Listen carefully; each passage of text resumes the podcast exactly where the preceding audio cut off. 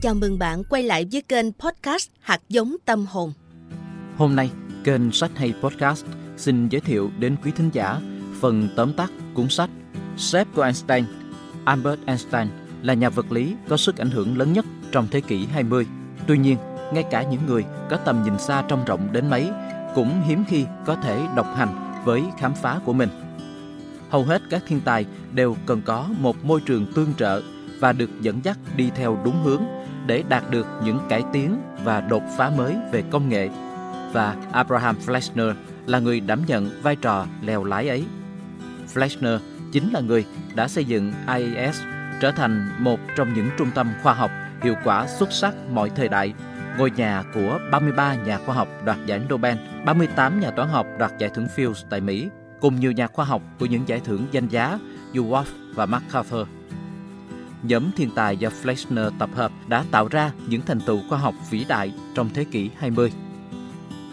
Vậy, bằng cách nào Fleischner có thể tạo ra một viện nghiên cứu đẳng cấp thế giới, một ngôi nhà của những người đoạt giải Nobel, giải thưởng toán học phiêu cùng nhiều nhà khoa học của các giải thưởng danh giá như MacArthur.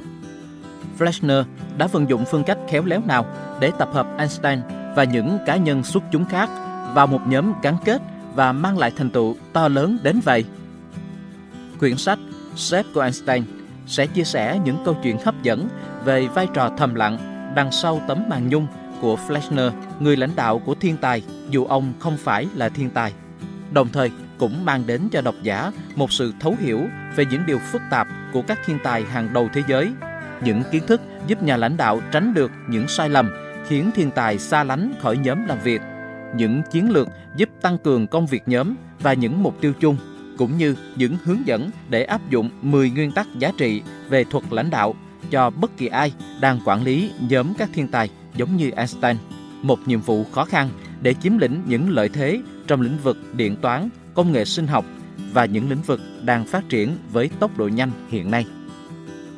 Khởi đầu là một nhà giáo dục, Fleischner đã thu thập kiến thức về những đặc tính giúp ông phát hiện người đó có phải là thiên tài hay không để có thể nhận ra một thiên tài khi phỏng vấn một người, đặc biệt là người trẻ và chưa có thành tích gì cả, là một chuyện vô cùng khó khăn nhưng hết sức quan trọng để biến nhóm làm việc từ tốt trở thành xuất sắc.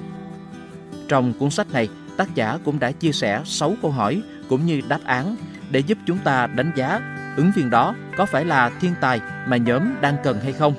Ví dụ như, ứng viên có suy nghĩ theo những đường thẳng song song thay vì một đường thẳng duy nhất thành viên tương lai của nhóm làm việc có phải là chuyên gia trong nhiều hơn một lĩnh vực. Ứng viên có bị mất phương hướng trong vấn đề mà họ đang đối mặt. Giải pháp của ứng viên cho vấn đề khá bất ngờ nhưng vẫn đơn giản. Ứng viên có làm việc với năng suất cao hay không? Hay ứng viên có quan tâm đến tính tỉ mỉ trong công việc của mình hay không? Từ những câu hỏi để xác định được thiên tài đó thì tác giả cũng chia sẻ những thách thức trong việc dẫn dắt các thiên tài cũng như 10 nguyên tắc cần thiết để dẫn dắt một thiên tài, giúp tạo ra những nhóm làm việc gắn kết và hiệu quả. Và đặc biệt, những quy tắc này cũng có thể được áp dụng cho những người chỉ cần thông minh hơn hoặc có chuyên môn cao hơn người lãnh đạo. Những quy tắc này cũng có ích đối với những người chỉ lóe sáng trong một vài khoảnh khắc nhưng đem lại những thành tựu to lớn khi người đó được đặt đúng chỗ và đúng thời điểm một người lãnh đạo giỏi là người có khả năng nhận ra thứ ánh sáng đó và chộp lấy khoảnh khắc này ở một nhân viên bình thường có kiến thức xuất sắc. Đặc biệt khi chúng ta có thể biến những quy tắc này trở thành thói quen thì người lãnh đạo có thể duy trì được hiệu suất làm việc và sự tập trung của thiên tài trong một thời gian dài. Đồng thời, những quy tắc trên cũng sẽ giúp nhà quản lý giải quyết khủng hoảng và đưa mọi việc quay trở lại với quỹ đạo một cách êm ái. Và sau đây, mời bạn đến với 10 quy tắc để dẫn dắt thiên tài mà ai cũng nên biết. Quy tắc đầu tiên có thể gọi là chiếc gương không biết nói dối. Quy tắc này, nhà lãnh đạo cần phải tự nhận thức được rằng mình không phải là thiên tài và những thiên tài làm việc chung với mình đều biết điều đó. Nếu tự lừa dối bản thân, nhà lãnh đạo sẽ bị đông cứng tại một điểm trên con đường sự nghiệp trở thành một nhà lãnh đạo giỏi. Nếu không thể tự đánh giá khả năng lãnh đạo một cách chính xác và sửa chữa sai lầm khi cần thiết, lãnh đạo sẽ trở nên thiếu hiệu quả và kéo cả nhóm đi xuống cùng với mình. lãnh đạo giỏi có khả năng đánh giá một cách thực tế họ đang làm việc như thế nào.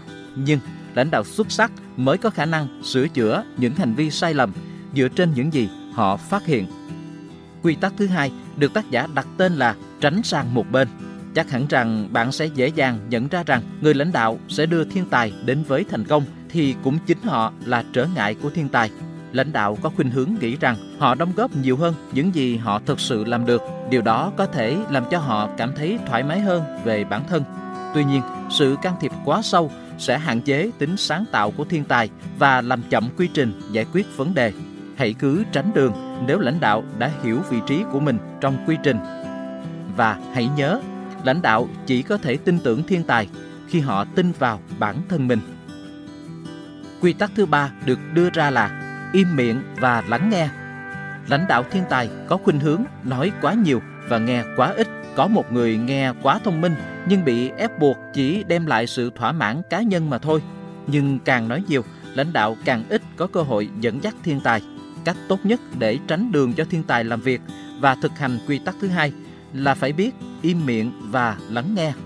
Hành động lắng nghe một cách toàn tâm toàn ý đồng nghĩa với việc lãnh đạo đã trao quyền cho người khác Đồng thời, việc trao đổi và lắng nghe góp ý từ thiên tài trước khi ra quyết định sẽ giúp lãnh đạo biến quyết định của mình thành quyết định của thiên tài và họ sẽ nỗ lực để quyết định đó thành công.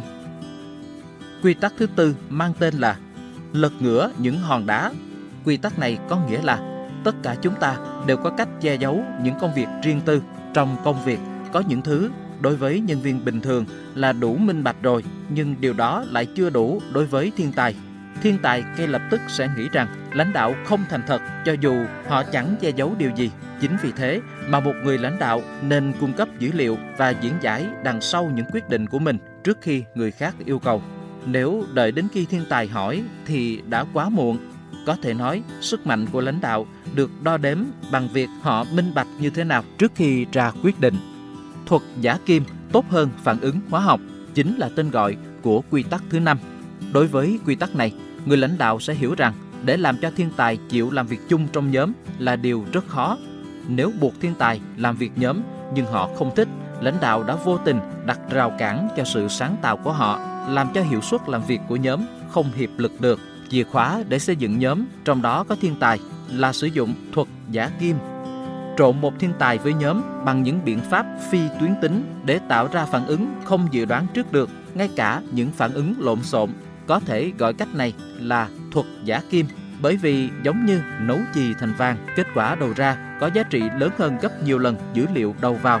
Kết quả có thể tệ hơn hoặc tốt hơn tổng giá trị chất xám đầu vào của nhóm làm việc. Cách trộn thích hợp chính là chiếc nồi nấu kim loại để tạo ra những kết quả đầy tính sáng tạo và chính sự kết dính về tâm lý có thể giúp bật lên những tia lửa sáng tạo trong chuyên môn của mỗi cá nhân. Quy tắc thứ sáu chính là quá khứ không phải là sự thật của tương lai. Điều này có nghĩa là nếu nhà lãnh đạo cũng giống như đa số mọi người, họ cũng thường chỉ tin vào bản năng và kinh nghiệm của mình hơn là tin vào dữ liệu. Đó cũng chính là lúc lãnh đạo đang dối lòng. Chúng ta thường bị dính chặt vào những kinh nghiệm tồi tệ trong quá khứ, bởi vì cảm xúc của bản thân đã ghi nhớ trải nghiệm này vào bộ nhớ nhiều hơn những thứ khác. Điều này đặc biệt đúng trong những trường hợp khi chúng ta mất đi một thành viên giá trị trong nhóm hoặc một nguồn lực nào đó. Bộ óc thường sẽ liên kết rất mạnh đến những nỗi lo sợ mất mát và thiên tài sẽ nhận ra ngay lập tức nếu quyết định của lãnh đạo bị chi phối bởi những kinh nghiệm trong quá khứ, lúc đó họ sẽ không tiếp nhận quyết định của lãnh đạo một cách nghiêm túc Do đó, một lãnh đạo giỏi sẽ ra quyết định dựa trên dữ liệu, nhưng một lãnh đạo xuất sắc sẽ sử dụng đúng dữ liệu, phân tích dữ liệu đó bằng một phương pháp không bị thiên kiến và áp dụng vào quy trình ra quyết định. Quy trình này sẽ tạo ra nhóm làm việc có tính gắn kết với mục tiêu của dự án. Đừng để ý đến những con sóc chính là tên gọi của quy tắc thứ bảy. Đối với quy tắc này thì bạn sẽ thấy rằng nhiều thiên tài giống như những con chó tha mồi Labrador có khả năng vừa gặm cục xương vừa truy đuổi một con sóc. Một ý tưởng hay có thể thoáng qua đầu của một thiên tài và ngay lập tức họ chạy theo ý tưởng đó. Đa số lãnh đạo cố gắng tập trung nhiều nhất vào lõi của dự án, nhưng thiên tài có thể làm cho lãnh đạo phát điên bởi những ý tưởng lạ lùng luôn xuất hiện hàng hà sa số trong suy nghĩ của thiên tài. Mặc dù những ý tưởng này đa số là không phù hợp và không khả thi, nhưng một số sự phân tâm có khả năng trở nên có giá trị bạc tỷ. Một lãnh đạo xuất sắc sẽ phải khôn ngoan chọn lựa con sóc nào nên theo đuổi và lãnh đạo có thể mang thêm giá trị cho các thiên tài bằng sự khôn ngoan để nhận biết đâu là con sóc cần phải theo đuổi. Ở quy tắc thứ 8, hòa hợp trái tim và khối óc, thì bạn nên biết rằng đôi khi trái tim của thiên tài không theo kịp lý trí của họ. Họ được ban cho khả năng trí tuệ phi phàm nhưng cảm xúc lại bị hạn chế so với lý trí xuất chúng đó. Họ có thể vẫn làm việc nhưng trái tim thì không đặt vào công việc để đạt được hiệu suất mong muốn để đột phá. Trái tim của thiên tài phải được đặt vào công việc Do đó, thiên tài cần cảm nhận họ quan trọng đối với lãnh đạo và đối với nhóm làm việc. Không phải chỉ quan trọng vì những gì họ đang làm mà còn bởi vì phải chứng minh họ là ai.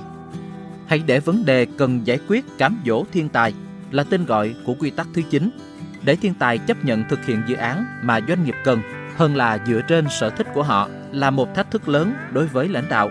Chính vì sự tập trung giải quyết vấn đề của họ quá mạnh mẽ, đến nỗi rất khó leo lái họ đi theo hướng khác như lãnh đạo mong muốn.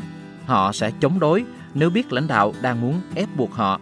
Do đó, lãnh đạo hiệu quả nhất sẽ sắp xếp vấn đề theo cách nào đó để cám dỗ được thiên tài, thu hút được sự quan tâm của họ và kéo họ vào mục tiêu một cách tự nhiên, không gò ép. Thiên tài sẽ được kích thích nhiều hơn khi giải quyết vấn đề nếu họ nghĩ đó chính là vấn đề mà mình cần phải khám phá. Quy tắc cuối cùng mang tên hãy chung sống hòa bình với khủng hoảng. Có thể nói, dẫn dắt thiên tài cũng đồng nghĩa với việc chấp nhận khủng hoảng. Đây là điều thường xuyên xảy đến. Vì vậy, lãnh đạo phải hiểu và chấp nhận cuộc sống sẽ đón tiếp hết cuộc khủng hoảng này đến cuộc khủng hoảng khác. Và để dẫn dắt thiên tài, trước tiên lãnh đạo phải dẫn dắt được bản thân. Sự ổn định tâm lý của nhà lãnh đạo có thể giúp thiên tài tập trung vào dự án. Một lãnh đạo giỏi giữ được bình tĩnh khi đối mặt với khủng hoảng trong khi một lãnh đạo xuất sắc ngoài việc nhận diện được khủng hoảng còn vô hiệu hóa được nguyên nhân gây ra khủng hoảng. Vì chúng ta muốn thiên tài tìm thấy được niềm vui khi khám phá, vì chúng ta muốn chia sẻ niềm vui đó, chúng ta cũng phải chia sẻ nỗi đau bởi vì chúng ta cũng muốn chia sẻ cả hy vọng và ước mơ của họ. Mặc dù chúng ta có thể không hiểu quá trình tư duy của một thiên tài là như thế nào, nhưng chúng ta hiểu được niềm hân hoan của họ thì đó chính là lý do để thực hiện 10 quy tắc trên một cách nghiêm túc trong thực tế. Hãy cảm nhận được niềm vui dành cho thiên tài, người đã có một khám phá siêu việt. Chúng ta đã trở thành thiên tài của chính mình trong một giây phút ngắn ngủi.